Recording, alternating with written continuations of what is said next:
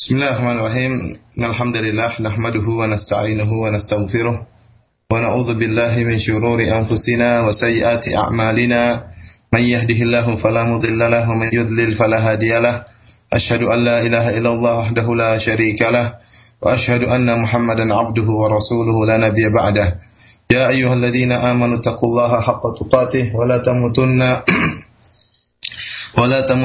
إلا وأنتم مسلمون فإن أحسن الكلام كلام الله وخير الهدي هدي محمد صلى الله عليه وسلم وشر الأمور محدثاتها فإن كل محدثة بدعة وكل بدعة ضلالة وكل ضلالة في النار Uh, ikhwani fillah wa akhwati fid din azani Allah wa iyyakum para pendengar Radio Roja dimanapun anda berada Alhamdulillah pada kesempatan kali ini kita bersua kembali dalam rangka untuk uh, mempelajari perjalanan hidup Nabi Shallallahu Alaihi Wasallam.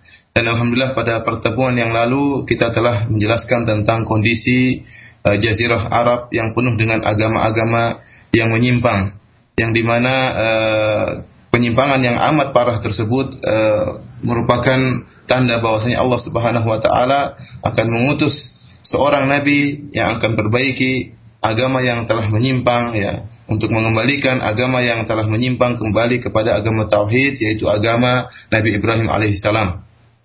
Ketahuilah para pendengar radio Raja yang dimuliakan oleh Allah Subhanahu wa taala, uh, datangnya Nabi sallallahu alaihi wasallam atau munculnya Nabi sallallahu alaihi wasallam telah disampaikan oleh nabi-nabi terdahulu. Kabar gembira tersebut telah disampaikan oleh nabi-nabi terdahulu ya, sehingga penyebutan Nabi Shallallahu Alaihi Wasallam terdapat dalam uh, kitab Injil, demikian juga terdapat dalam kitab Taurat. Allah Subhanahu Wa Taala telah uh, mengisyaratkan hal ini dalam Al-Quran. Di antaranya firman Allah Subhanahu Wa Taala tentang kabar gembira yang disampaikan oleh Nabi Isa alaihissalam. Allah Subhanahu Wa Taala berfirman, "Wa idh qala Isa bin Maryam, ya bani Israel, inni Rasulullah ilaikum musaddiqan lima baina yadayya minat Taurat." ومبشرا برسول يأتي من بعد اسمه أحمد فلما جاءهم بالبينات قالوا هذا سحر مبين tatkala Isa bin Maryam berkata wahai Bani Israel sungguhnya aku adalah Rasul Allah yang diutus kepada kalian yang membenarkan kitab yang telah ada sebelumku yaitu Taurat wa mubasysyiran bi rasulin ya'ti min ba'di ismuhu Ahmad dan aku sebagai pemberi kabar gembira kepada kalian tentang datangnya seorang rasul yang akan datang setelah aku yang bernama Ahmad. Namun apa yang terjadi kata Allah Subhanahu wa taala, "Falamma ja'ahum bil bayyinati qalu hadza sihrun mubin." Tatkala Nabi Muhammad diutus oleh Allah Subhanahu wa taala dengan membawa bayinat, penjelasan dan dalil yang begitu banyak, qalu hadza sihrun mubin. Maka orang-orang Nasrani mengatakan ini semuanya hanyalah uh, sihir yang nyata. Demikian juga Allah Subhanahu wa taala menyebutkan bukan hanya dalam Injil bahkan dalam Taurat ada penyebutan Nabi Shallallahu Alaihi Wasallam dalam surat Al-A'raf Allah Subhanahu Wa Taala berfirman alladhi yajidunahu maktuban indahum fit tawrat fit tawrat wal injil ya'muruhum bil ma'ruf wa yanhahum 'anil munkar wa yuhillu lahum at-tayyibat wa yuharrimu 'alayhim al-khaba'ith wa yadh'u 'anhum Ya, Allah menyebutkan bahwasanya Nabi Muhammad SAW mereka dapat tertulis dalam Taurat dan Injil. Yaitu bahkan bukan cuma sifat Nabi, nama Nabi pun tertulis dalam Taurat dan Injil yang ada pada mereka. Dan juga sifat Nabi Wasallam yang menyuruh mereka berbuat kemakrufan dan melarang mereka berbuat kemungkaran dan yang menghalalkan segala perkara yang baik dan mengharamkan segala perkara yang buruk bagi mereka. Bahkan Nabi Shallallahu Alaihi membebaskan beban-beban dan belenggu-belenggu yang dahulu ada pada mereka. Jadi Allah isyaratkan bahwasanya dalam Taurat dan dalam Injil ada penyebutan tentang Nabi Muhammad SAW. Oleh karenanya eh, sebagian Injil yang yang belum ter eh, apa namanya belum tersimpangkan atau penyimpangannya masih sedikit ya seperti Injil Barnabas, Injil Barnabas masih disebutkan tentang Nabi Muhammad SAW. Demikian juga Taurat As-Samirah ya. Taurat As-Samirah juga masih tersebutkan tentang Nabi Muhammad SAW wasallam. Demikian juga Injil-Injil yang lain. Meskipun sudah ada penyimpangan, masih ada isyarat tentang penyebutan Nabi Muhammad sallallahu alaihi wasallam. Oleh karenanya, ikhwani fil akhwati fid din azani Allah ayakum para pendengar radio Raja yang dimuliakan oleh Allah Subhanahu wa taala, kalau kita baca sejarah kita dapati memang benar para pendeta-pendeta dari uh, golongan Yahudi maupun orang-orang Nasrani Mereka mengabarkan akan kedatangan Nabi Shallallahu Alaihi Wasallam. Bahkan mereka menunggu-nunggu kedatangan Nabi Shallallahu Alaihi Wasallam. Sebagaimana kisah yang disampaikan oleh sahabat Salman Al Farisi tentang perjalanan yang mencari agama yang benar, ya, perjalanan yang sangat panjang sehingga akhirnya dia pun bertemu dengan seorang pendeta Nasrani, ya, di Amuriyah. Tatkala pendeta tersebut akhirnya akan meninggal dunia, maka Salman Al Farisi radhiyallahu anhu meminta kepada pendeta ini untuk memberi wasiat kepadanya. Apa kata sang pendeta? Kata sang rahib, Kata dia, e, sekarang ini saya tidak tahu ada seorang pun yang seperti saya, agamanya sepertiku. Akan tetapi, kata dia, kata pendeta tersebut, sudah tiba saatnya, sudah datang zamannya diutusnya seorang nabi. Ya, yang dia akan diutus dari yang akan diutus pada suatu tempat yang di situ banyak pohon korma ya. Yang di situ banyak pohon korma. Kemudian pendeta tadi juga menjelaskan bahwasanya di pundaknya Nabi Shallallahu Alaihi Wasallam ada cap kenabian dan Nabi dan Nabi tersebut memakan hadiah dan tidak mau makan sedekah. Kemudian apa kata pendeta tadi? Fa ini sata'ata an takhlusa ila tilkal biladi faf'al fa innahu qad adallaka zamanuhu. Kata pendeta tadi, wahai Salman Al-Farisi, jika kau mampu untuk pergi ke tempat tersebut, tempat yang penuh dengan korma, yaitu maksudnya adalah Madinah, ya, maka lakukanlah. Karena sungguhnya telah tiba zamannya sekarang ini diutusnya Nabi tersebut. Demikian juga eh, orang-orang uh, Yahudi yang tinggal di kota Madinah, bahkan mereka sengaja datang ke kota Madinah karena mereka tahu Nabi SAW akan diutus pada suatu tempat yang kondisinya seperti kota Madinah, yaitu ada Baina Harratain, kemudian ada pohon-pohon uh, korma yang mereka tahu tempat tersebut adalah tempat adalah kota Madinah. Sehingga mereka pun berdatangan berhijrah menuju kota Madinah menanti kedatangan Nabi Muhammad sallallahu alaihi wasallam. Bahkan sering terjadi uh, uh, sering terjadi uh, apa namanya pertempuran atau saling permusuhan antara orang-orang Yahudi dengan orang-orang penduduk kota Madinah. Ya, yang tentunya penduduk kota Madinah tatkala itu adalah para penyembah berhala melakukan kesyirikan. Ya. Sehingga orang Yahudi sering sesumbar kepada orang-orang Madinah, penduduk Madinah asli yang mereka menyembah berhala. Mereka sering sesumbar orang Yahudi. Mereka mengatakan, nanti kalau diutus orang Nabi, maka kami akan bersama Nabi tersebut akan memerangi kalian dan kami akan menghancur kalian. Orang-orang Yahudi sering mengatakan demikian kepada uh, penduduk Madinah. Dan ini sering didengar oleh penduduk Madinah. Akan datang seorang Nabi, akan datang seorang Nabi. Dan Nabi tersebut akan berperang bersama orang Yahudi melawan kita, melawan orang-orang Madinah. Dan ini sering didengar oleh penduduk Madinah yang masih beragama uh, kesyirikan tatkala itu. Ya. Namun subhanallah tatkala datang nabi tersebut, tatkala datang uh, nabi tersebut ya, bahkan orang Yahudi mengatakan akan segera tiba masanya akan segera datang Nabi tersebut. Namun tatkala Allah utus Nabi Muhammad SAW datang kota Madinah, justru orang-orang Yahudi yang kafir kepada Nabi Muhammad SAW, justru orang-orang penduduk kota Madinah yang dahulunya berada di atas kesyirikan beriman kepada Nabi Muhammad SAW. Ya Allah menyebutkan hal ini dalam Al-Quran, dalam surat Al-Baqarah. Kata Allah Subhanahu Wa Taala, "Walamma ja'ahum kitabun min indillahi musaddiqul lima ma'ahum." Ya, tatkala datang kepada mereka sebuah kitab dari Allah Subhanahu wa taala yang membenarkan apa yang ada pada mereka, yang membenarkan bahwasanya akan datang seorang nabi, membenarkan bahwasanya akan datang seorang nabi, ya, yang itu tertulis dalam kitab Taurat yang diyakini oleh orang-orang Yahudi. Apa kata Allah selanjutnya? Wa kanu min qablu yastaftihuna 'ala alladziina kafaru. Dan yang dahulu orang-orang Yahudi, mereka serang istiftah. Mereka mengatakan kami akan menang melawan kalian wahai orang kafir, wahai orang-orang penyembah berhala. Mereka sering sesumbar, ya mengatakan akan datang seorang nabi dan kami akan berperang melawan kalian dan akan mengalahkan kalian. Namun apa kata Allah Subhanahu wa taala? Falamma ja'ahum ma arafu kafaru bih.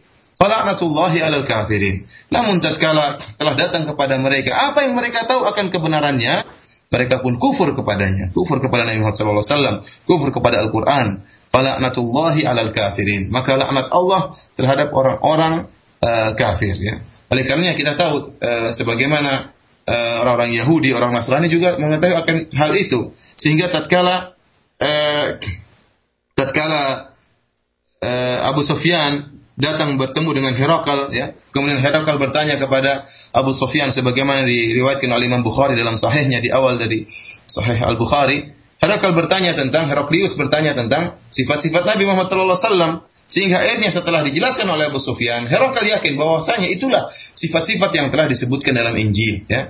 Maka Herakal berkata, "Wa qad kuntu a'lamu annahu kharij, lam akun adhunnu annahu minkum." Ya. Kata Herakal, saya sudah tahu bahwasanya uh, nabi tersebut akan keluar, akan muncul, akan diutus oleh Allah Subhanahu wa taala. Hanya saja saya tidak menduga kalau ternyata nabi tersebut dari golongan kalian, dari jazirah, dari orang-orang Arab ya. Orang-orang Yahudi juga menyangka demikian, sudah tahu bahwasanya nabi akan diutus. Namun mereka menyangka bahwasanya nabi yang akan diutus adalah dari uh, kalangan Bani Israel. Namun ternyata Allah memilih uh, Nabi SAW dari keturunan orang-orang Arab. Ikhwani fillah wa fiddin azani Allah wa iyakum para pendengar radio Raja yang dimuliakan oleh Allah Subhanahu wa taala. E, ternyata benar apa yang diduga oleh orang-orang Yahudi bahwasanya sudah tiba saatnya diutus Nabi Muhammad SAW itu ternyata benar ya. Dan waktu-waktu itulah dilahirkannya Nabi Muhammad SAW alaihi wasallam ya. Namun sebelum dilahirkannya Nabi Muhammad SAW alaihi wasallam yang akan beri cahaya bagi umat manusia yang akan mengeluarkan mereka dengan izin Allah Subhanahu wa taala dari kegelapan, kesyirikan, dari kerusakan moral menuju jalan yang terang benderang, menuju akhlak yang mulia ya. Sebelum di, dilahirkannya Nabi Muhammad SAW terjadi kejadian yang sangat besar. Jadi yang sangat besar yaitu tentang peristiwa e, tentara bergajah yang datang dari negeri Yaman yang dipimpin oleh seorang yang bernama Abraha al-Habashi untuk menghancurkan Ka'bah. Ya. Peristiwa ini yang diabadikan oleh Allah Subhanahu wa taala dalam surat Al-Fil ya. Sebelum saya menyampaikan kisah itu, ya, saya akan menjelaskan sebab kenapa Abraha ingin menghancurkan uh, Ka'bah ya. Ketahuilah para pendengar radio, radio yang dimuliakan oleh Allah Subhanahu wa taala, awal kejadian penghancuran atau keinginan Abraha untuk menghancurkan Ka'bah awalnya terjadi kisah terbunuhnya kaum mukminin ya di dalam parit yang digali oleh atas perintah seorang raja yang zalim yang bernama Zunuwas ya atau Zunawas yang dia ingin menghalangi kaum mukminin tatkala itu dari agama Nasrani ya. ya. Sehingga dia kemudian menggali parit dan barang siapa yang tetap beriman bertauhid kepada Allah Subhanahu wa taala maka dibakar oleh raja tersebut. Yang kisah ini pun diabadikan oleh Allah Subhanahu wa taala dalam surat Al-Buruj yang dikenal dengan uh, Ashabul Ukhdud yaitu orang-orang yang mereka menggali parit untuk menyiksa kaum mukminin. Allah Subhanahu wa taala berfirman, "Qutila ashabul ukhdud, an-nari dzatil waqud, idhum 'alaiha qu'ud, wa hum 'ala ma yaf'aluna bil mu'minina syuhud." Celakalah atau terbunuhlah, binasalah ashabul ukhdud, yaitu orang-orang yang telah menggali parit ya kemudian menyalakan api dengan uh, apa namanya dengan api yang sangat bernyala-nyala dan sangat besar. Digunakan untuk apa? Untuk menyiksa kaum mukminin yang bertauhid kepada Allah Subhanahu wa taala. Dan kemudian mereka menyaksikan penyiksaan tersebut menikmati penyiksaan tersebut Wa ma naqamu minhum illa ayyuminu billahil azizil hamid. Allah menjelaskan bahwasanya mereka ashabul ukhdud. Tatkala menyiksa kaum mukminin, tidak ada sebab lain kecuali karena kaum mukminin mereka beriman kepada Allah Subhanahu wa taala. Wa ma naqamu minhum illa ayyuminu billahil azizil hamid. Kenapa? Karena keimanan mereka kepada Allah Subhanahu wa taala, Al Azizil Hamid, yang Maha perkasa dan Maha terpuji. Itulah yang menyebabkan ashabul ukhdud raja dan para pengikutnya murka kepada kaum mukminin sehingga mereka pun e, membakar kaum mukminin dalam ukhdud dalam uh, parit yang mereka gali. Para ulama telah khilaf tentang uh, kisah ini. Akan tapi ada sebuah hadis yang sahih yang diriwayatkan Imam Muslim. Demikian juga diriwayatkan oleh Imam Ahmad dalam musnadnya yang menjelaskan tentang uh, sebab terjadinya penyiksaan ini ya. Dan saya akan menjelaskan secara singkat uh, hadis tersebut yang uh, diriwayatkan oleh uh, Suhaib radhiyallahu taala anhu ya bahwasanya Rasulullah SAW pernah bersabda dahulu ada seorang raja ya kata Nabi SAW yang ringkas ceritanya ada dulu seorang raja fi man kana qablakum sebelum kalian ya raja tersebut memiliki seorang penyihir. Tatkala penyihir ini mencapai masa tua maka sang penyihir berkata kepada sang raja aku telah mencapai masa tua ya telah mencapai usia jompo. Datangkanlah kepadaku seorang pemuda agar aku bisa mewariskan ilmu sihirku kepadanya maka kemudian raja pun mengirimkan kepada tukang sihir tadi seorang pemuda untuk diajari ilmu sihir. Mulailah belajar pemuda ini belajar ilmu sihir kepada penyihir yang akan meninggal dunia ini. Namun tatkala pemuda ini berjalan dari rumahnya menuju tempat tukang sihir, sang pemuda selalu melewati seorang pendeta. Pendeta Nasrani, ya tentunya masih di atas tauhid, yang memberikan nasihat-nasihat Rupanya sang pemuda ini tertarik dengan nasihat-nasihat yang disampaikan oleh pendeta Nasrani ini.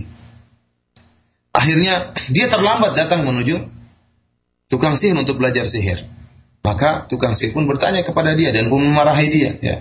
Akhirnya dia laporkan juga hal ini kepada pendeta bahwasanya tukang sihir marah kepada dia. Akhirnya pendeta pun menasihati uh, pemuda ini. Mulai bimbanglah pemuda ini.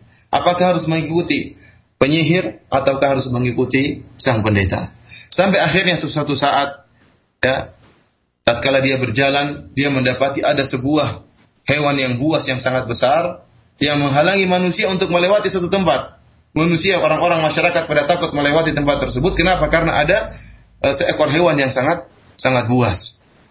Akhirnya dia pun berkata, "Al yaumu a'lamu amrur amrur rahib, ahabu ila am amru sahir." Maka dia berkata hari ini, dia berkata dalam hatinya, hari ini saya akan tahu siapa yang disukai oleh Allah Subhanahu wa taala. Apakah pendeta ataukah tukang sihir? Kemudian mengambil dia pun mengambil sebuah batu Kemudian dia berkata, Allahumma in kana amrul rahib ahabba ilaika wa ardalaka minas sahir faqtul hadhihi dabbah.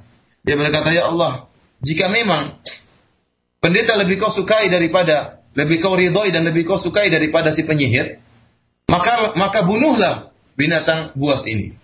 Kemudian dia pun melemparkan batu tersebut, maka binasalah binatang buas tadi. Kemudian masyarakat pun melewati tempat tadi. Setelah kejadian itu maka uh, anak ini pemuda ini pun semakin, yakin bahwasanya kebenaran berada di di di tangan sang pendeta. Akhirnya kemudian uh, terjadilah apa yang terjadi kisahnya sangat panjang. Akhirnya uh, ketahuanlah bahwasanya sang pemuda ini beriman kepada Allah Subhanahu wa taala. Maka murkalah sang sang raja. Kemudian sang raja pun tahu akhirnya ternyata pemuda ini diajar oleh sang pendeta. Maka sang raja pun mengambil uh, datang mendatangi pendeta dan memerintahkan pendeta tersebut untuk kafir kepada Allah Subhanahu wa taala. Namun sang pendeta tidak mau kafir kepada Allah Subhanahu wa taala, akhirnya diambillah gergaji, kemudian sang raja menggergaji pendeta tadi, membelah dua tubuh pendeta tadi dari tengah kepala sampai sekujur tubuh terbelah dua karena sang pendeta tidak mau beriman kepada Allah Subhanahu wa taala. Adapun sang pemuda juga tidak mau beriman ya, karena sang pendeta tidak mau kafir kepada Allah Subhanahu wa taala. Dan demikian juga sang pemuda. Sang raja juga memerintahkan sang pemuda untuk kafir kepada Allah Subhanahu wa taala. Namun sang pemuda tidak mau kafir kepada Allah Subhanahu wa taala. Akhirnya sang raja pun memerintahkan anak buahnya untuk membunuh sang pemuda.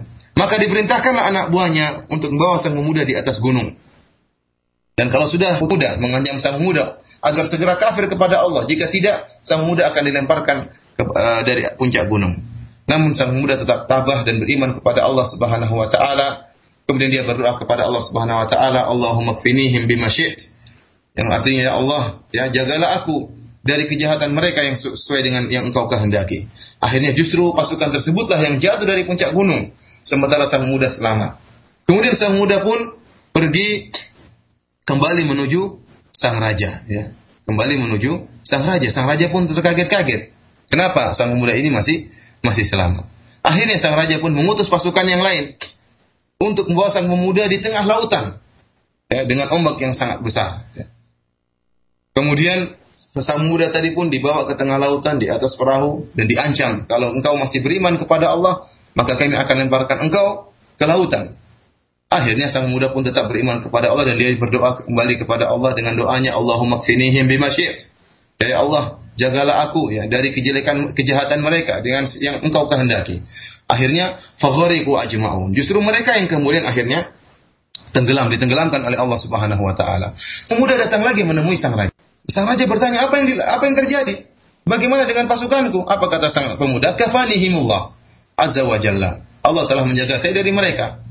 Kemudian sang raja sang pemuda berkata kepada sang raja, "Innaka lasta biqatili hatta taf'ala ma amuruka bihi." Wahai sang raja, kau tidak mungkin bisa bunuh saya, ya. Tidak mungkin kau bisa bunuh saya sampai kau menjalankan apa yang aku perintahkan kepada engkau. Jika engkau melakukannya, maka engkau akan bunuhku. Jika tidak, maka kau tidak akan bisa bunuhku. Ya. Akhirnya sang raja pun uh, ingin bunuh sang muda. Apa yang harus aku lakukan agar aku bisa bunuh engkau? Apa kata sang muda? Ya, caranya mudah Wa ma huwa illa an tajma'u an-nas fi sa'idin thumma taslubuni ala jiz'in fata'khudhu sahman min kinanati thumma qul bismillahi rabbil ghulam fa innaka idza fa'alta dzalik qataltani. Ya, kata sang muda tadi, caranya gampang. Tinggal kau kumpulkan seluruh masyarakat, seluruh penduduk negerimu di suatu tempat, ya. Kemudian kau ikat aku di atas sebuah uh, sebuah pohon, ya. Kemudian ambillah anak panah dari tempat anak panahku, ambillah kemudian arahkan anak panah tersebut kepadaku sambil ber, berucap Bismillahirrahmanirrahim dengan dengan nama Allah Robnya sang pemuda ini. Jika engkau melakukannya maka engkau akan bunuhku. Akhirnya sang raja pun e, mentaati perkataan sang pemuda. Maka dia pun mengikat sang pemuda, kemudian mengambil anak panah dari e, tempat anak panah yang dimiliki oleh sang pemuda. Kemudian dia pun memanah sang pemuda dengan mengucapkan Bismillahirrahmanirrahim dengan nama Allah, Robnya sang pemuda. Ya, akhirnya sang pemuda pun meninggal. Tatkala masyarakat penduduk negeri tersebut melihat bahwasanya sang pemuda ini meninggal karena diucapkan Bismillah, yang Allah adalah Rob daripada sang muda tadi, justru penduduk penduduk seluruhnya malah beriman kepada Allah Subhanahu wa taala. Justru penduduk seluruhnya malah beriman kepada Allah Subhanahu wa taala. Maka dikatakan kepada sang raja, bukankah ini yang kau khawatirkan sang raja? Engkau khawatir para penduduk negeri akan beriman kepada Allah. Justru apa yang kau lakukan ini semakin buat mereka beriman kepada Allah Subhanahu wa taala. Dan maka semakin murkalah sang raja, maka sang raja pun menggali ukhdud yaitu parit ya, menggali parit kemudian parit kemudian dia nyalakan api dengan uh, nyala api yang sangat besar, kemudian dia mengatakan barang siapa yang kafir kepada Allah Subhanahu wa taala maka akan selamat dan barang siapa yang tidak kafir kepada Allah tetap beriman kepada Allah maka akan dimasukkan ke dalam parit tersebut dan akan dibunuh hidup-hidup. Akhirnya uh, mulailah sebagian orang masuk ke dalam parit tersebut tetap beriman kepada Allah Subhanahu wa taala hingga ada seorang wanita yang ragu-ragu. Seorang wanita tersebut membawa seorang anak dan ragu-ragu untuk masuk ke dalam api tadi. Tatkala dia ragu-ragu, tiba-tiba sang anak berkata, "Ya ummah, isbiri fa innaki alal haq." Sang anak berkata yang masih dalam uh, susuan, kata anak tersebut, "Wahai ibu, sabarlah sungguhnya engkau berada di atas uh, kebenaran.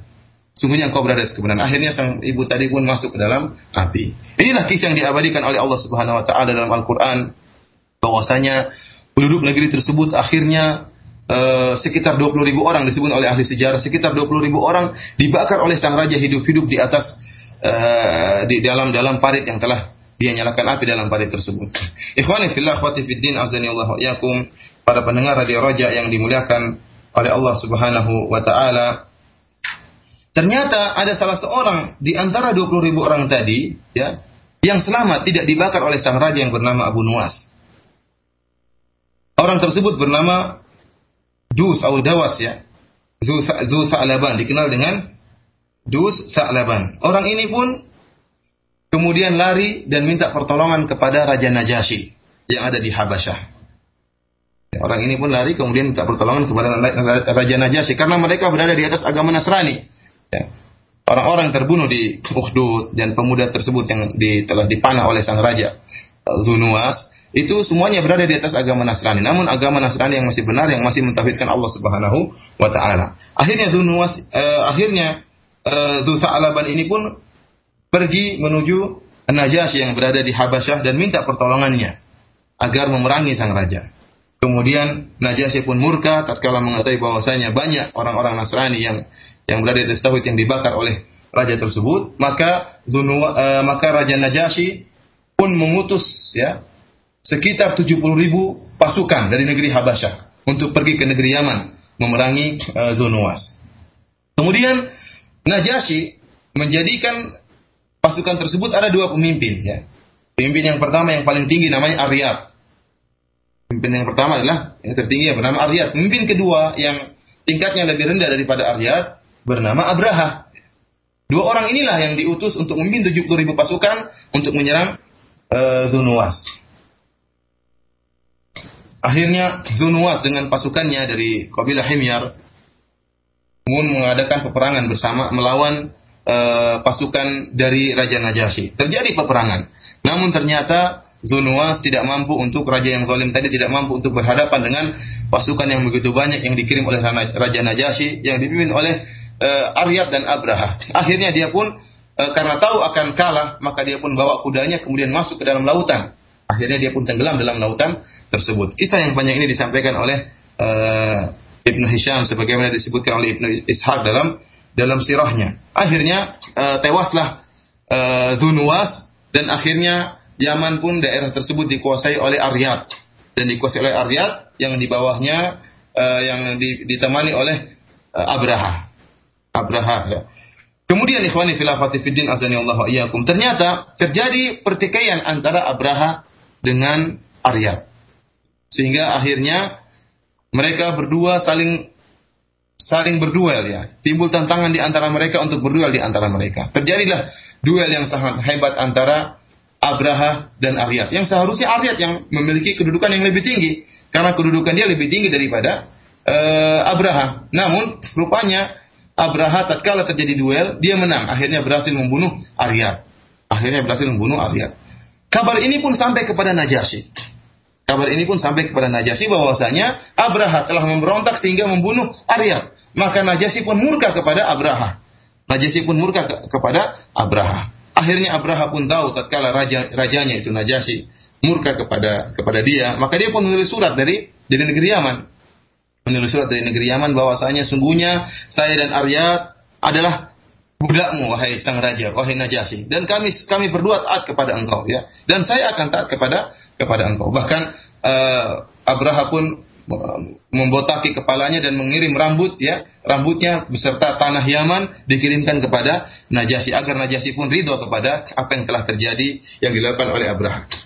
Kemudian untuk membuat ridho juga Najasi, Abraha berjanji kepada Najasyi bahwasanya dia akan membangun sebuah kanisah, sebuah uh, gereja yang sangat besar ya, sangat besar untuk mem, apa mendatangkan keriduan Najasyi. Dan ini dilakukan oleh Abraha, benar-benar dia melakukannya. Dia pun membangun sebuah gereja yang sangat besar yang di, yang dia namakan dengan Al-Qulais ya, Al-Qulais, gereja Al-Qulais yang disebutkan oleh Al-Hafidz Ibnu Katsir rahimahullah dalam tafsirnya dinamakan Al-Qulais ya, Kenapa? Karena gereja tersebut sangatlah tinggi. Bahkan Abraha ini tatkala bangun gereja dia melaksanakan kerja rodi dipaksa. Orang-orang dipaksa untuk bangun gereja ini. Gereja yang sangat tinggi, kemudian dihiasi dengan emas, dihiasi dengan marmer, dengan batu-batu yang sangat berharga, batu kualam dan macam-macam keindahan yang terdapat dalam uh, gereja tadi. Dan gereja tersebut sangat tinggi dan masyarakat dipaksa kerja rodi, dipaksa kerja keras, ya sehingga barang siapa yang tidak bisa menjalankan tugasnya tatkala matahari terbenam sampai matahari terbenam tugasnya belum diselesaikan maka akan dibunuh oleh Abraha. Maka dengan waktu yang singkat gereja tadi pun bisa dibangun dan gereja tersebut sangat tinggi sehingga dinamakan Al-Qulais. Yang kata Al-Hafidz Ibnu Katsir rahimahullah dinamakan Al-Qulais kenapa? Karena saking tingginya ya. Karena kalau ada seorang yang melihat ke atas, melihat puncak dari gereja tadi, maka kolan suahnya, yaitu songkoknya akan jatuh, tutup kepalanya akan jatuh.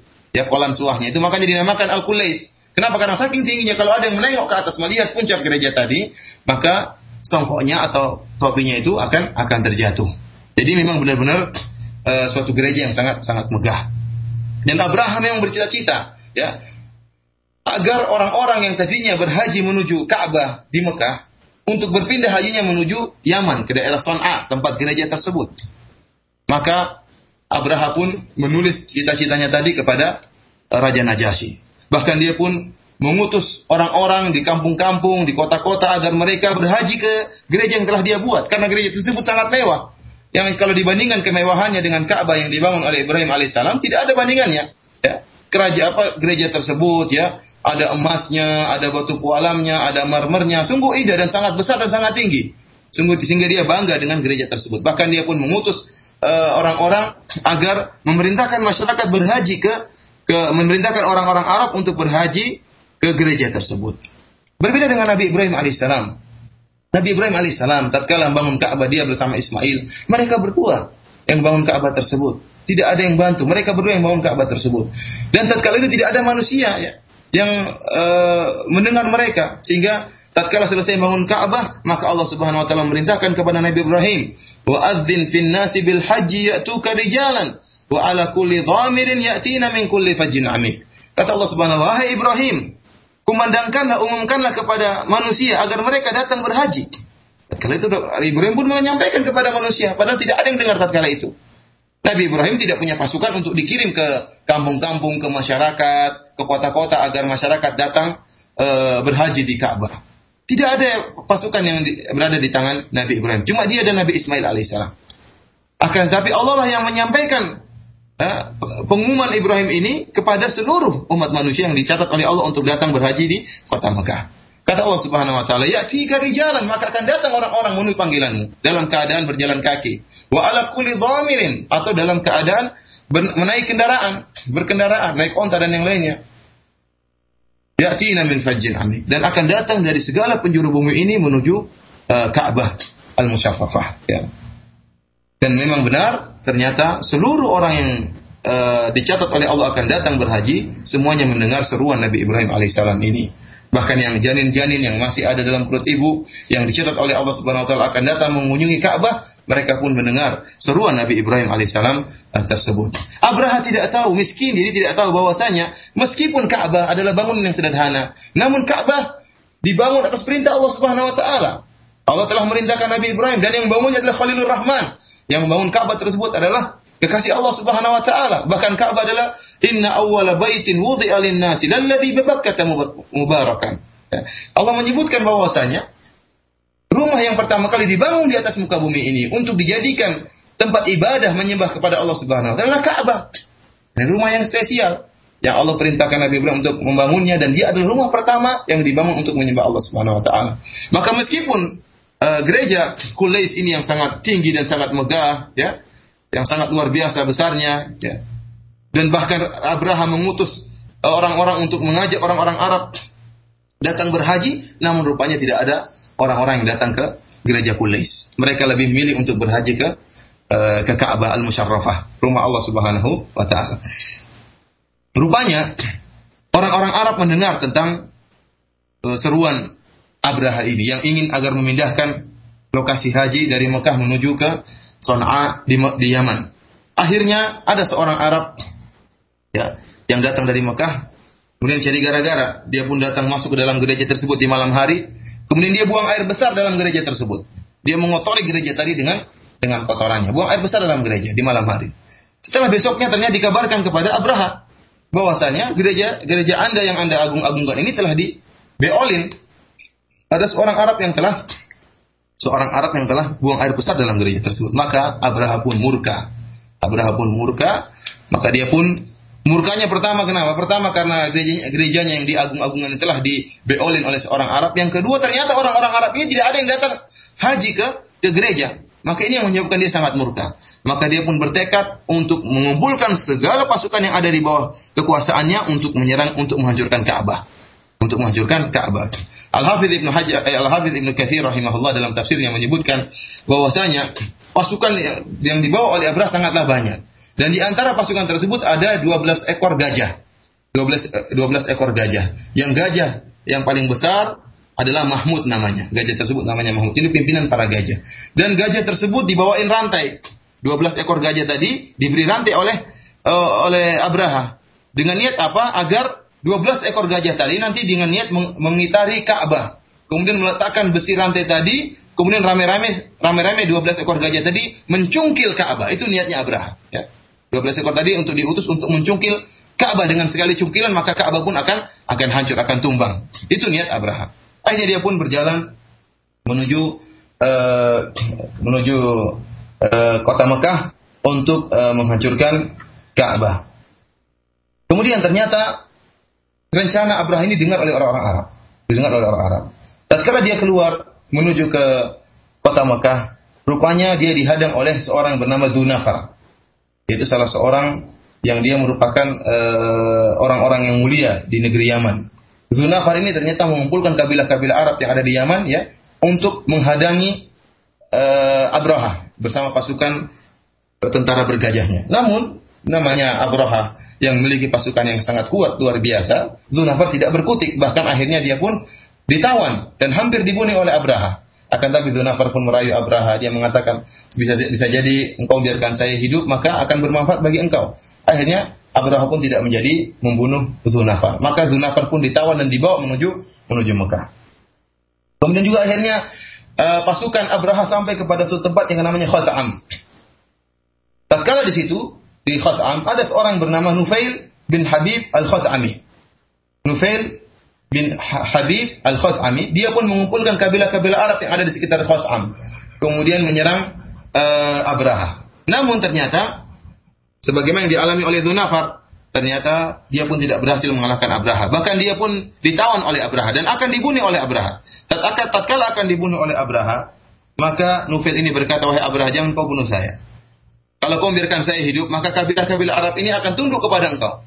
Akhirnya uh, Nufail bin Habib ini Al-Khatam ini pun tidak dibunuh oleh Abraha dan dibawa pula oleh Abraha menuju kota Makkah. Sampailah pasukan Abraha di suatu tempat yang namanya Saqif di daerah Taif. Tatkala sampai di sana, keluar orang-orang Saqif. Mereka bertemu dengan Abraha dan mereka penjilat ya, kepada Abraha. Mereka mengatakan, e, kami punya kami punya berhala, tapi itu bukan yang kalian maksudkan ya, karena mereka e, menyembah Lata di situ. Mereka menyembah patung Lata. Yang kalian maksudkan adalah di sana di Mekah, bukan di sini, ya, bukan di Taif, tapi di di Mekah. Kami dukung kalian. Itulah perkataan orang-orang sakit tatkala itu menjilat e, Abraha dan pasukannya, karena mereka juga ketakutan. Mereka katakan yang kalian tuju bukan kami, karena kami menyembah Lata, bukan menyembah e, Ka'bah. Akhirnya kata orang-orang Sakif, kami akan mengutus orang untuk memberi petunjuk jalan kepada kalian. Maka diutuslah oleh Sakif seorang bernamanya Abu Rigal. Abu Rigal inilah yang akhirnya memberi petunjuk jalan kepada Abraha menuju Ka'bah ya. Menuju Ka'bah. Yang akhirnya di satu tempat akhirnya Abu dia, mereka pun e, menempati satu tempat Abu Rigal ini pun diadab oleh Allah Subhanahu wa taala dan meninggal dunia e, di tempat tersebut. Satu jalan yang menuju kota Mekah dinamakan dengan Al-Mughammas ya, Al-Mughammas. Di situlah meninggal Abu Rigal.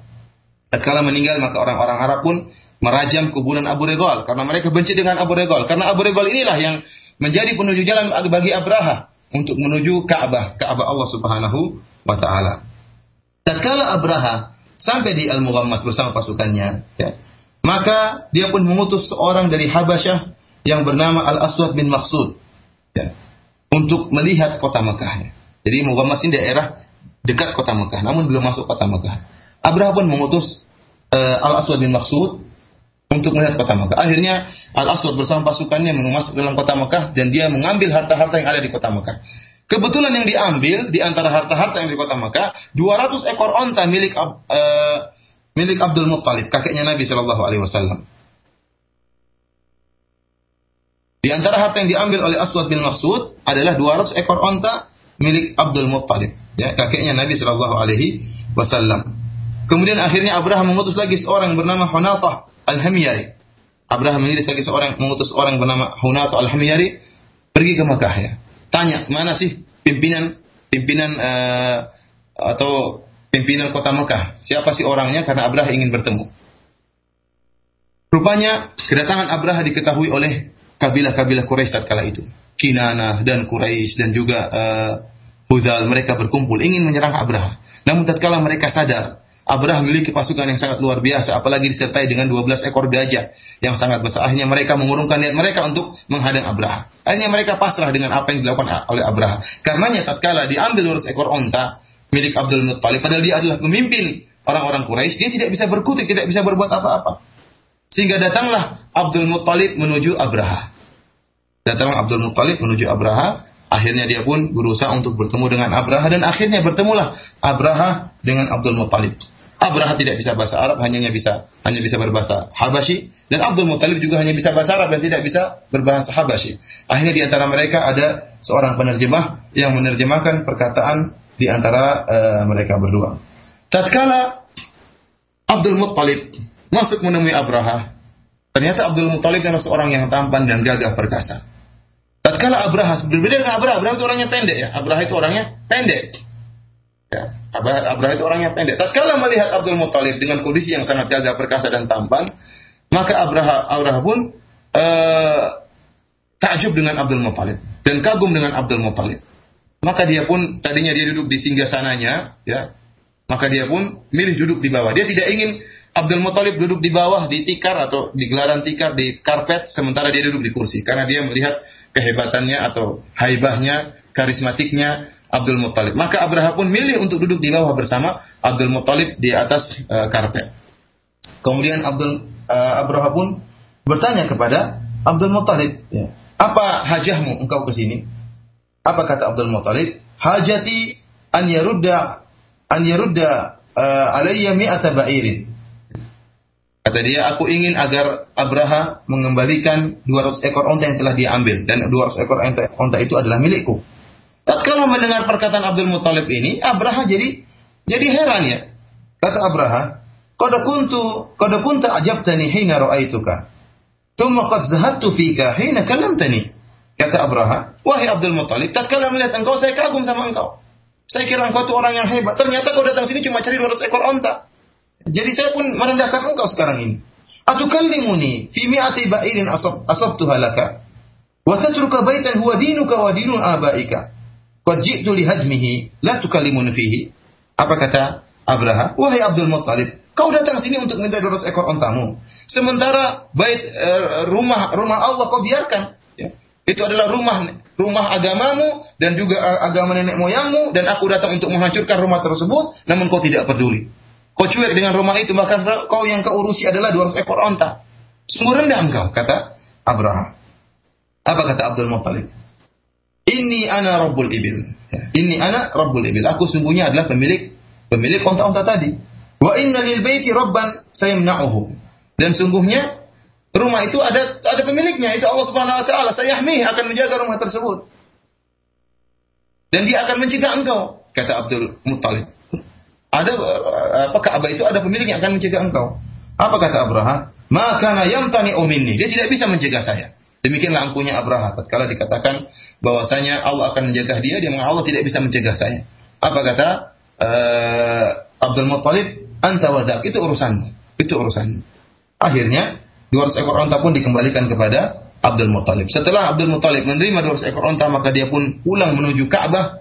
Kemudian dia pun memberitahukan kepada orang-orang Quraisy agar mereka semua pergi keluar dari dari Ka'bah menuju gunung-gunung yang ada di sekitar kota Mekah dan Abdul Muthalib pun berdoa memegang halakoh sebuah apa namanya halakoh yang ada di uh, Ka'bah ya seperti apa namanya uh, gelang yang ada di Ka'bah kemudian dia pun berdoa kepada Allah Subhanahu wa taala agar menjaga Ka'bah. Setelah itu dia pun pergi keluar menuju uh, uh, keluar dari uh, kota Mekah menuju gunung-gunung yang ada di kota Mekah. Ikhwani fillah fiddin azani Allah wa iyyakum para pendengar radio Raja yang dimuliakan oleh Allah Subhanahu wa taala, maka akhirnya berangkatlah pasukan bergajah yang dipimpin oleh Abraha untuk berjalan menuju Mekah dengan niat untuk menghancurkan Ka'bah. Ternyata setelah mereka sampai ke suatu tempat sudah dekat dengan Ka'bah, tiba-tiba datanglah Nufail bin Habib yang tadi ditawan oleh Abraha.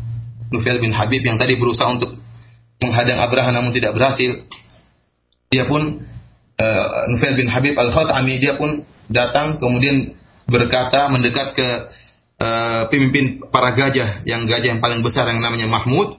Maka dia berkata wahai Mahmud wahai sang gajah sungguhnya sekarang engkau ada berada di tanah suci Allah Subhanahu wa taala. Engkau diam di sini atau kembali ke arah dari mana engkau datang? Demikianlah perkataan Nufail bin Habib. Kemudian dia pergi. Kemudian dia pergi ikut lari ke arah gunung karena dia khawatir akan terjadi sesuatu Tatkala gajah tersebut mendengar perkataan Nufail bin Habib, maka gajah pun tadi si Mahmud ini pun diam ya, duduk tidak mau berjalan, tidak mau berjalan. Akhirnya gajah-gajah lain pun diam karena pimpinan para gajah si Mahmud ini. Tatkala Mahmud diam, semua gajah-gajah lain pun diam tidak mau berjalan menuju Mekah. Tatkala si Mahmud ini dipalingkan badannya ke arah Yaman, Mahmud pun berjalan dengan cepat. Tatkala dipalingkan ke arah uh, Syam, dia pun berjalan. Namun tatkala dipalingkan ke arah Ka'bah dia tidak mau jalan, dia hanya diam, duduk, tidak mau bergerak. Maka sampai akhirnya di dimarah-marahin sang gajah tadi, dipukul sang gajah tadi agar si Mahmud ini agar bisa berjalan menuju Ka'bah, namun si Mahmud tidak bergerak sama sekali. Akhirnya uh, mulailah timbul ketakutan di hati pasukan Abraha karena mereka sadar ada telah terjadi sesuatu. Kenapa si Mahmud gajah yang sangat perkasa ini tidak mau berjalan menuju Ka'bah? Timbullah ketakutan dalam hati-hati mereka. Tiba-tiba, tiba-tiba Allah Subhanahu wa taala mengutus burung-burung ya.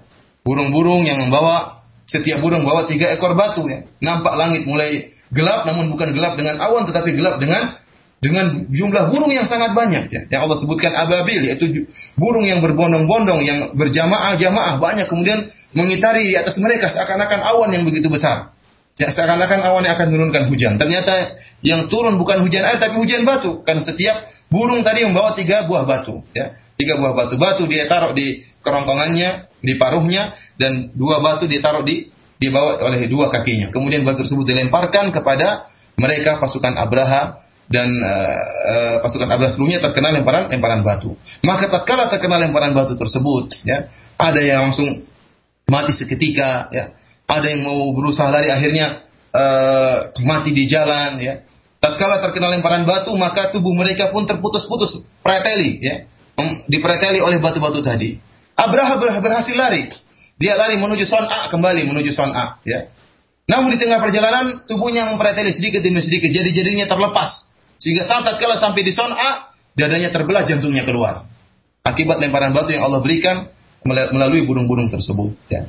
Yang kisah ini Allah abadikan dalam surat Al-Fil. Allah Subhanahu wa taala berfirman, "Alam tara kaifa fa'ala rabbuka bi ashabil fil?" Tidakkah engkau Muhammad perhatikan bagaimana Tuhanmu telah bertindak terhadap pasukan bergajah? Alam yaj'al kaidahum fi tadlil. Bukankah dia telah menjadikan tipu daya mereka itu sia-sia? Wa arsala alaihim tayran ababil dan dia mengirimkan kepada mereka burung-burung yang berbondong-bondong dengan jumlah yang sangat banyak. Tarmihim bihijaratin min sijil yang melempari mereka dengan batu dari tanah liat yang dibakar. Faja'alahum ka'asfim ma'kul sehingga mereka dijadikan oleh Allah Subhanahu wa taala seperti daun-daun yang dimakan ulat ya. Karena tatkala terkena lemparan batu, maka uh, tubuh mereka pun terlepas uh, sedikit uh, demi sedikit. Ikhwani fillah wa akhwati azani Allah wa iyyakum, itulah kejadian uh, yang menimpa pasukan bergajah karena mereka ingin menghancurkan Ka'bah ya. Dan di tahun itulah dilahirkannya Nabi Shallallahu alaihi wasallam. Memang benar bahwasanya para para uh, ahli sejarah mereka khilaf tentang uh, kapan lahirnya Nabi Muhammad Shallallahu alaihi wasallam. Apakah tahun tersebut dilahirkan Nabi Shallallahu Alaihi Wasallam tatkala terjadi peristiwa besar ini? Ya.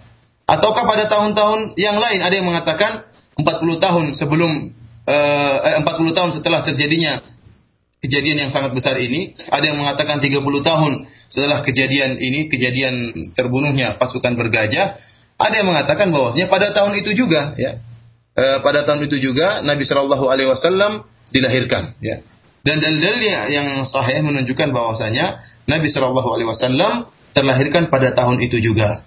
Dan Allah Subhanahu Wa Taala menyebutkan mengabadikan ayat dalam Al-Quran sebagai e, peringatan kepada orang-orang kafir Quraisy bahwasanya Allah Subhanahu Wa Taala telah menyelamatkan mereka dari e, usaha Abraha untuk menyerang untuk untuk menghancurkan Ka'bah tanpa ada usaha sama sekali dari orang-orang kafir Quraisy. Orang-orang kafir Quraisy tatkala datang Abraha dan pasukannya mereka semua lari, lari ke gunung ya. Tidak ada satu sembahan mereka pun yang bisa menolong mereka. Hanya Allah Subhanahu wa taala satu-satunya yang bisa menolong mereka. Allah ingatkan mereka tentang kejadian ini. Dan Allah Subhanahu wa taala apa namanya? E, membela Ka'bahnya ya. Karena saat itu akan dilahirkan Nabi Muhammad sallallahu alaihi wasallam ya. Akan dilahirkan Nabi Muhammad sallallahu alaihi wasallam di tahun itu itu pula. Oleh karenanya ikhwani fillah wa atifiddin azani Allah Pendapat yang rajih bahwasanya Nabi sallallahu alaihi wasallam dilahirkan pada tahun itu itu pula ya. Dilahirkan pada tahun dihancurkannya e, tentara bergajah. Dalam sebuah hadis ya e, disebutkan Aisyah radhiyallahu taala anha ya masih sempat melihat sebagian pasukan tentara bergajah yang tidak tewas tapi dalam keadaan cacat karena terkena e, lemparan batu.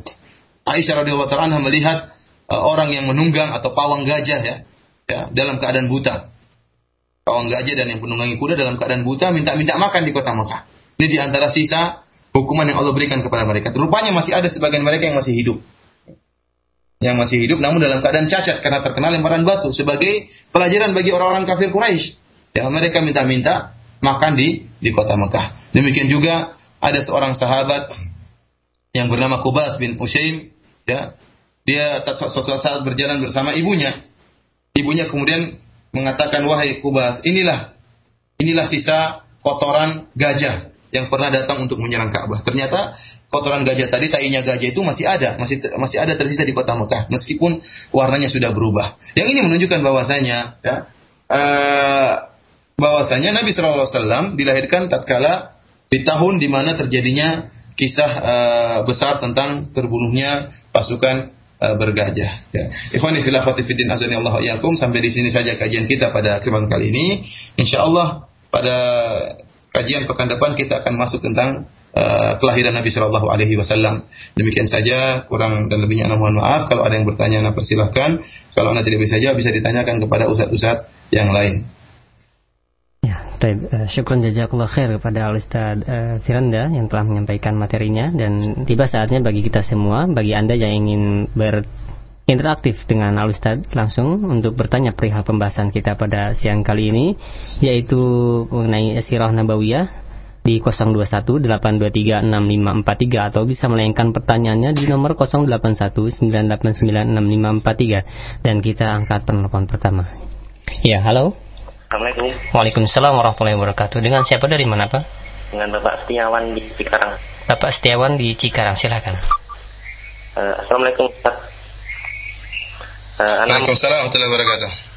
Anda mau tanya, uh, apakah uh, kisah yang terjadi di uh, penyerangan Ka'bah oleh pasukan gagah pertahanan ini, apakah itu kisah itu bisa misalnya sekarang dijadikan suatu pelajaran seperti halnya di Palestina yaitu orang-orang Yahudi yang e, menyerang Masjid Allah yang ada di Palestina. Apakah sebaiknya orang-orang Palestina juga meninggalkan itu saja tanpa mengadakan pembelaan karena masjid itu adalah pilihan Allah maka Allah yang akan menjaga.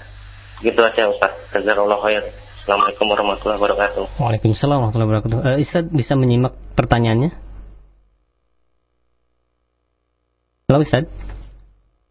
Ya, coba diulang pertanyaannya. Uh, iya, uh, kepada uh, Allah tadi uh, itu Allah Setiawan yang berada di Cikarang bertanya bahwa beliau uh, apakah kejadian sejarah di se apa di se, di sekitar Ka'bah yaitu yang telah diceritakan tadi oleh Ustaz apakah bisa disamakan dengan kejadian yang berada di Palestina bahwa Masjid Al-Aqsa pada keadaan sekarang serang di, sedang diserang ya oleh kaum Yahudi dan uh, apakah tindakan uh, masyarakat Palestina itu uh, sama dengan tindakan yang di Mekah dulu itu meninggalkan terlebih dahulu uh, wilayah Palestina. Bagaimana silakan Ustaz.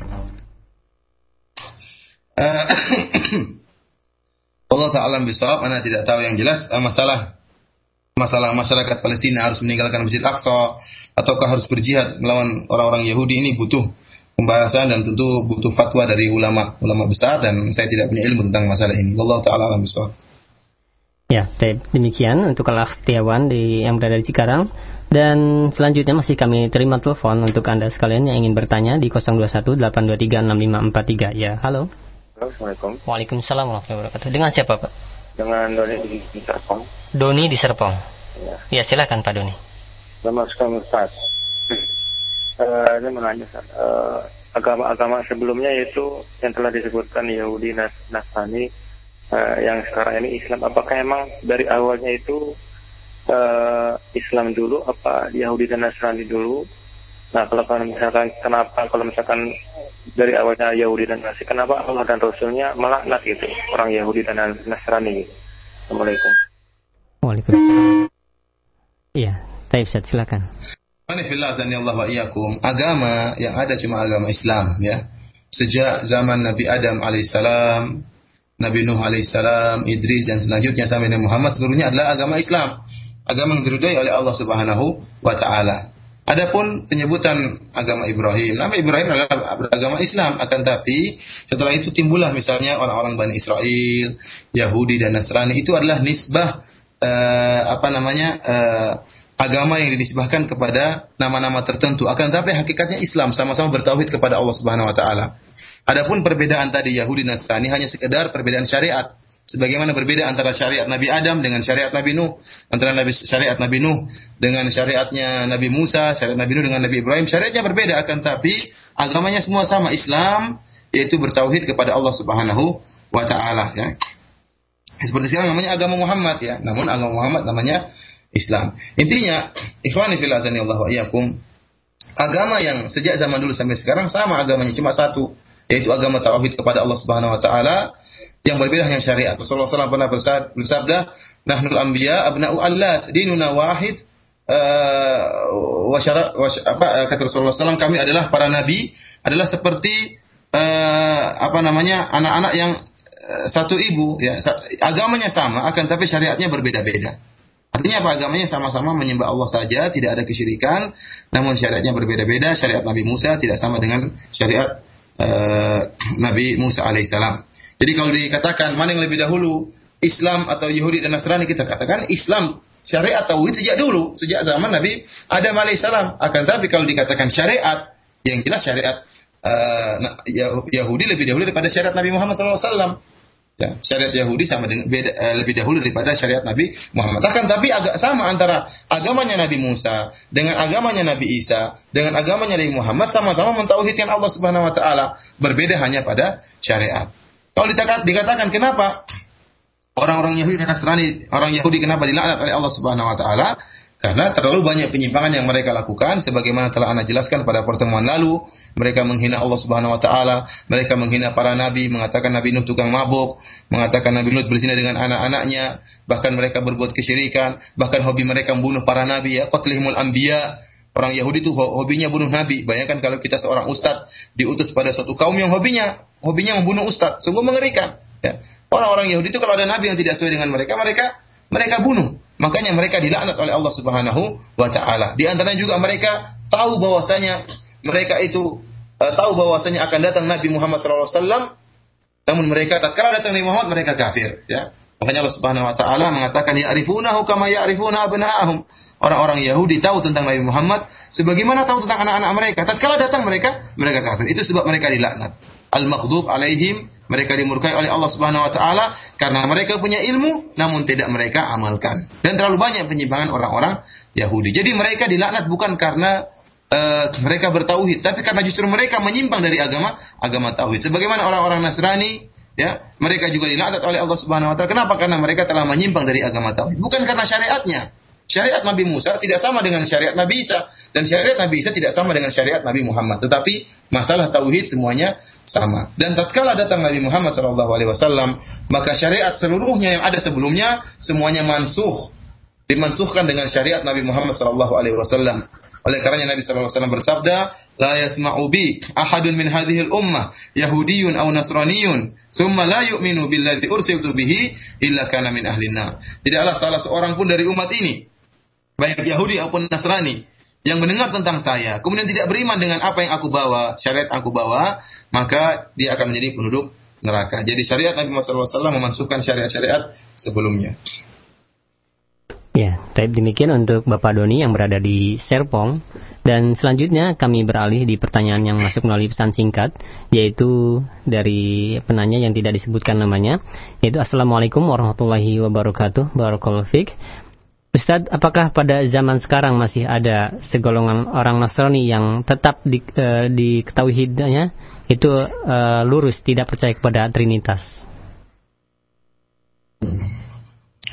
Uh, mengenai apakah masih ada uh, orang Nasrani yang bertauhid dan tidak percaya kepada Trinitas, wallahu taala mungkin saja ada mungkin. Akan tetapi seperti saya jelaskan tadi, meskipun dia bertauhid, tidak berbuat kesyirikan, dia harus mengikuti syariat Nabi Muhammad sallallahu alaihi wasallam. Dia harus salat seperti salat lima waktu. Karena syariat Nabi sallallahu alaihi wasallam memansuhkan syariat-syariat nabi-nabi terdahulu. Meskipun dia bertauhid, ya dia punya kewajiban yang lain harus beriman kepada Nabi Muhammad sallallahu alaihi wasallam. Kalau dia tidak beriman kepada Nabi Muhammad sallallahu alaihi wasallam maka dia telah kafir. Kenapa? Karena Injil memerintahkan demikian. Injil memerintahkan dia untuk beriman kepada nabi terakhir yaitu Nabi Muhammad sallallahu alaihi wasallam. Adapun keberadaannya apakah ada masih Nasrani yang tidak berbuat syirik Allah taala alam bisawab tidak tahu. Ya, tapi masih di pertanyaan pesan singkat dari Prendi di Bogor dan dari Abdul Salam yang berada di Jakarta Selatan. Assalamualaikum warahmatullahi wabarakatuh. Ustadz, apa pelajaran yang dapat diambil dari kisah tentang pasukan bergajah ini dan apakah agama yang dipeluk oleh Abdul Muthalib pada waktu hidupnya? Uh, ya Adapun hikmah di balik uh, peristiwa tentara bergajah ini uh, dihancurkannya oleh Allah Subhanahu wa taala, kita meyakini bahwasanya uh, Allah Subhanahu wa taala akan menolong agamanya ya. Allah Subhanahu wa taala akan uh, menolong agamanya. Dan kita berusaha menjadi orang-orang yang merupakan sebab tertolongnya agama Allah Subhanahu wa taala. Kita jangan sampai seperti orang-orang Quraisy yang akhirnya meninggalkan Ka'bah dan tidak berperang melawan uh, Abraha ya. Seharusnya tetap mereka uh, membela agama agama mereka, membela uh, agama Nabi Ibrahim alaihissalam, membela Ka'bah yang merupakan tempat orang-orang datang untuk berhaji. Namun mereka kemudian lari meninggalkan Ka'bah dan ini merupakan kesalahan bagi mereka ya. Sehingga akhirnya Allah Subhanahu wa taala uh, menolong Ka'bah tanpa bantuan mereka sama sekali ya.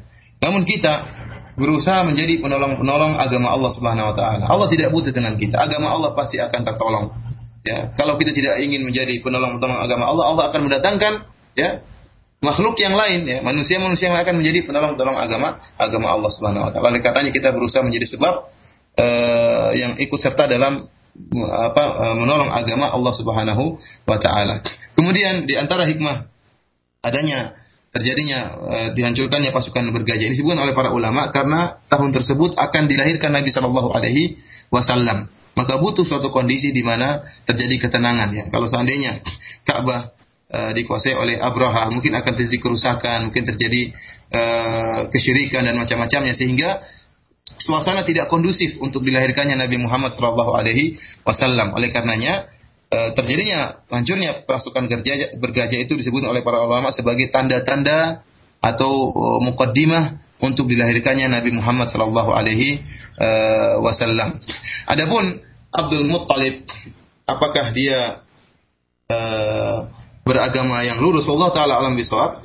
Disebut oleh para ahli sejarah Abdul Muttalib tidak termasuk dari orang-orang hunafa.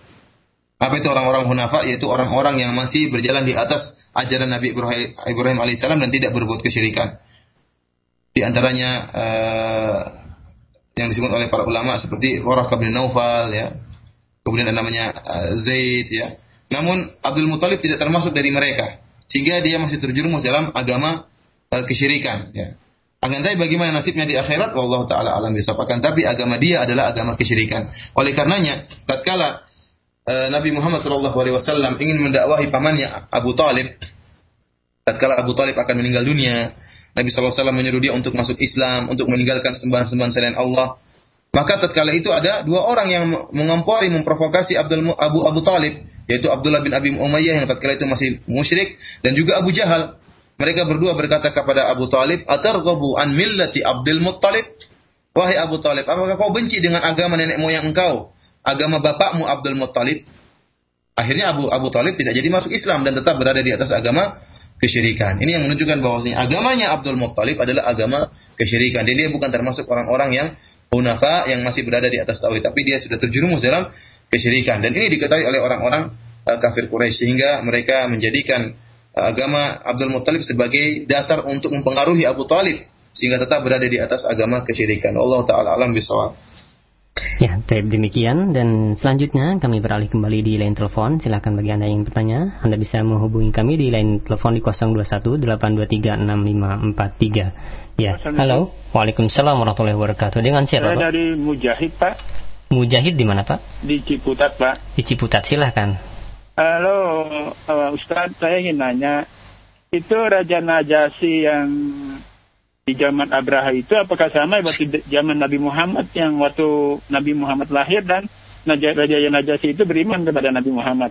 Dan bagaimana caranya Raja Najasi tidak beriman kepada Nabi Muhammad sedangkan dia tidak melihat Nabi Muhammad itu, tidak pernah bertemu dengan Nabi Muhammad. Bagaimana beliau beriman gitu? Kok Nabi Muhammad tahu bahwa Nabi Raja Najasi itu kok beriman gitu? Sekian sebelumnya terima kasih. Assalamualaikum warahmatullahi wabarakatuh. Waalaikumsalam warahmatullahi wabarakatuh. Ya, Waalaikumsalam warahmatullahi wabarakatuh. Ya, uh, saya tidak tahu pasti apakah Najasyi itulah yang beriman kepada Nabi Muhammad. Akan tetapi memang di Ibnu Hisham tatkala membawakan kisah ini dia menyebutkan Najasyi radhiyallahu anhu. Dia mengatakan Najasyi radhiyallahu anhu. Seakan-akan isyarat dari Ibnu Hisham bahwasanya itulah Najasyi yang akhirnya beriman kepada Nabi Muhammad sallallahu alaihi wasallam. Akan tapi hal ini perlu untuk dicek kembali ya kalau Najasyi beriman kepada Muhammad sangatlah mudah karena dia beragama Nasrani dan dia tahu bahwa dalam Injil disebutkan akan ada seorang ada seorang nabi yang memiliki sifat-sifat tertentu yang telah disebutkan dalam Injil. Ternyata dia melihat di Injil sifat-sifat yang terdapat dalam Nabi Muhammad sallallahu alaihi wasallam sehingga akhirnya dia beriman kepada Nabi Muhammad sallallahu alaihi wasallam meskipun tidak beriman meskipun tidak bertemu langsung dengan Nabi Muhammad sallallahu alaihi wasallam akan tetapi bertemu dengan utusan Nabi Muhammad sallallahu alaihi wasallam yaitu para sahabat. Namun jadi permasalahan apakah Najasyi inilah yang yang mengutus Abraha ini, eh, yang merupakan rajanya Abraha? Dialah Najasyi yang beriman kepada Nabi. Wallahu taala alam bisawab. Hanya tadi saya katakan Ibnu Hisham tatkala membawakan kisah ini dia menyebutkan An-Najasyi radhiyallahu anhu. Wallahu taala alam bisawab. Ya, demikian untuk Bapak Mujahid yang berada di Ciputat dan selanjutnya masih uh, kami terima untuk pertanyaan di line telepon. Silakan bagi Anda yang mau bertanya melalui line telepon di nomor 0218236543. Ya, halo. Assalamualaikum. Waalaikumsalam warahmatullahi Ya, silahkan. Uh, dengan siapa Ibu? Dari Ummu Khairia, Ustaz. Ummu Khairia di mana? Di Hutan Kayu. Hutan Kayu. Silahkan langsung Pak Uh, ini Ustaz tadi saya uh, mencerna apa uh, ceramahnya Ustaz ya. Itu dalam kurun waktu yang sama itu ada dua agama. Satu agama Nasrani yang masih lurus, keduanya masih ada pengikut uh, agamanya Nabi Ibrahim ya Ustaz ya. Nah itu apakah ya. agama Nasrani yang lurus itu juga melakukan ibadah haji di Mekah atau bagaimana itu Ustaz penjelasannya? Mohon penjelasannya. Jazakallahu khairan. Terima kasih. Assalamualaikum. Waalaikumsalam warahmatullahi wabarakatuh. Ya, silakan Ustaz. Para pendengar radio yang dimuliakan oleh Allah Subhanahu wa taala, disebutkan dalam hadis bahwasanya setiap nabi datang berhaji ya.